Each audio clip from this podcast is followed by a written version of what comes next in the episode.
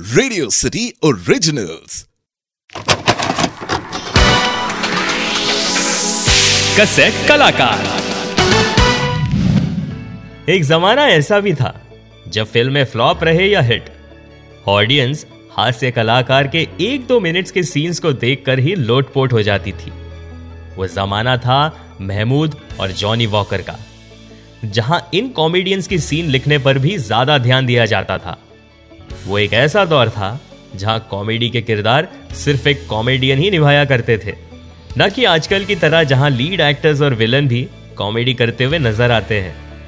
लेकिन हर कॉमेडियन को वो स्तर नहीं मिल पाया जो स्तर महमूद और जॉनी वॉकर को मिली थी। कई सारे कॉमेडियंस में से एक कॉमेडियन ऐसे भी है जिनका नाम लिस्ट से सिर्फ़ इसलिए पीछे रह गया क्योंकि उनके साथ कई सारे कॉमेडियंस ने अपने करियर की शुरुआत की थी। कैसेट कलाकार में आज हम जिस कलाकार की बात करेंगे, उनका नाम है दिनेश हिंगू। दिनेश हिंगू का जन्म 13 अप्रैल 1940 को बड़ोड़ा ब्रिटिश इंडिया में हुआ था।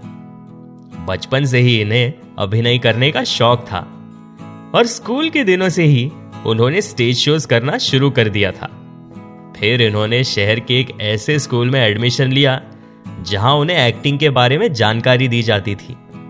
1960 ये वो साल था जब इन्होंने तय किया कि वो एक प्रोफेशनल एक्टर बनेंगे। लेकिन इनके माता और पिता को यह मंजूर नहीं था। वो नहीं चाहते थे कि दिनेश एक ऐसी फ़ील्ड में जाएँ, जहाँ पेट भरने के लिए संघर्ष करना पड़े स्ट्रगल करना पड़े। और इसी वजह से दिनेश हिंगू अपने घर वालों को बिना बताए मुंबई आ गए। दरअसल वो जिन थिएटर कंपनी से जुड़े हुए थे, उन्हीं के साथ वो मुंबई आए। मुंबई पहुँचने के बाद उनका स्ट्रगल शुरू हुआ। वो स्टेज शो से जुड़ते रहे और साथ ही उन्होंने स्टैंड अप कॉमेडी शो भी करना शुरू कर दिया। आपको ताज्जुब होगा यह जानकर कि इन्होंने किशोर कुमार के साथ 12 साल तक काम किया। उस जमाने में किशोर कुमार देश विदेश में लाइव शोज़ ऑर्गेनाइज किया करते थे।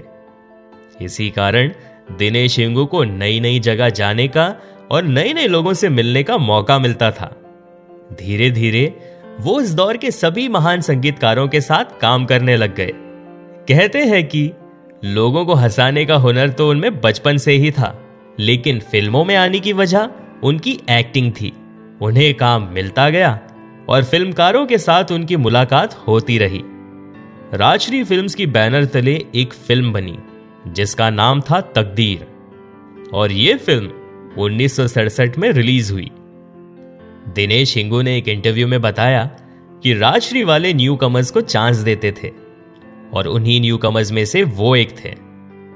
और इस फ़िल्म तकदीर में उन्हें विलन का रोल मिला था। अफसोस की बात यह थी कि ज़्यादा लोगों ने उन्हें नोटिस नहीं किया। फरीदा जलाल जलाल आघा और फिल्मकार सुभाष घाई ने इसी फ़िल्म से अपनी एक्टिंग की शुरुआत की थी। सुभाष घाई आगे चलकर डायरेक्टर बन गए और बाकी कलाकारों की लाइफ भी सेट हो गई।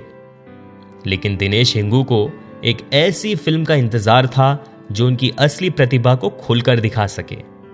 1978 की फ़िल्म नसबंदी में दिनेश हिंगू अपने आइकॉनिक स्टाइल में हँसते हुए नज़र आए। जिसे उन्होंने आगे भी जारी रखा। उनके हंसने का अंदाज दर्शकों को कुछ ऐसा भाया कि उन्हें डायलॉग की ज़रूरत नहीं पड़ती थी, जैसा कि उन्नीस सौ तिरानबे की फ़िल्म बाजीगर में हमें देखने को मिला था। एक सीन में जॉनी लीवर और दिनेश हिंगू की केमिस्ट्री ने हंगामा मचा रखा था। और आपको बता दें कि जॉनी लीवर को फ़िल्मों का रास्ता दिखाने वाले शख्स और कोई नहीं, बल्कि दिनेश हिंगू ही थे। जॉनी लीवर आज भी दिनेश हिंगू को अपना गुरु मानते हैं। अस्सी के दशक के बाद, उन्हें ज़्यादातर पारसी या मारवाड़ी के किरदार में देखा जाने लगा। फिर एक समय ऐसा आया, जब दिनेश हिंगू के बिना कॉमेडी फ़िल्म बनती ही नहीं थी। सस्पेंस या थ्रिलर फ़िल्म हो तो उनके लिए खासकर सीन जोड़े जाते थे। अपने एक इंटरव्यू में दिनेश हिंगू ने कहा कि उन्हें सिर्फ़ सीन समझाए जाते थे और वो अपने डायलॉग्स खुद बनाते थे। 90s में दिनेश हिंगू को बहुत प्रसिद्धि मिली, लेकिन उस दौर में वो एक अकेले कॉमेडियन नहीं थे। उनके साथ शक्ति कपूर, सतीश शाह, जॉनी लीवर, टीकू तलसानिया जैसे कलाकार भी थे, जिन्होंने कॉमेडी की नई स्टाइल बनाई थी। 90s का वो दौर ऐसा था, जहाँ कॉमेडी को कॉमेडी की तरह ही लिया जाता था। कोई कंट्रोवर्सीज नहीं होती थी, लेकिन जैसा कि हमने शुरुआत में कहा था जिस तरह की प्रसिद्धि महमूद और जॉनी लीवर को मिली थी, वो और किसी को नहीं मिली। दिनेश हिंगू ने कई सारी फ़िल्मों में काम किया, जैसे तकदीर, कुर्बानी, नमक हलाल, अनुभव, तेजाब, तकदीर वाला, बाजीगर, हेरा फेरी और ऐसी कई और फ़िल्में। दिनेश हिंगू ने 300 से ज़्यादा फ़िल्मों में अपना अभिनय दिखाया है।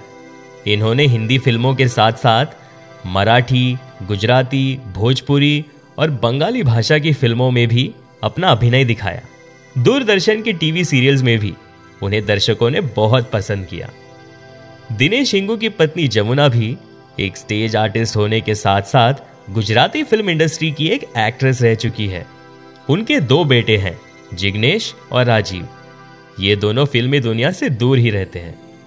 तो ये थी कहानी दिनेश हिंगू की, जिन्होंने अपनी प्रतिभा से अपने दर्शकों का मन लुभाए रखा। आप सुन रहे थे कसेट कलाकार only on Radio City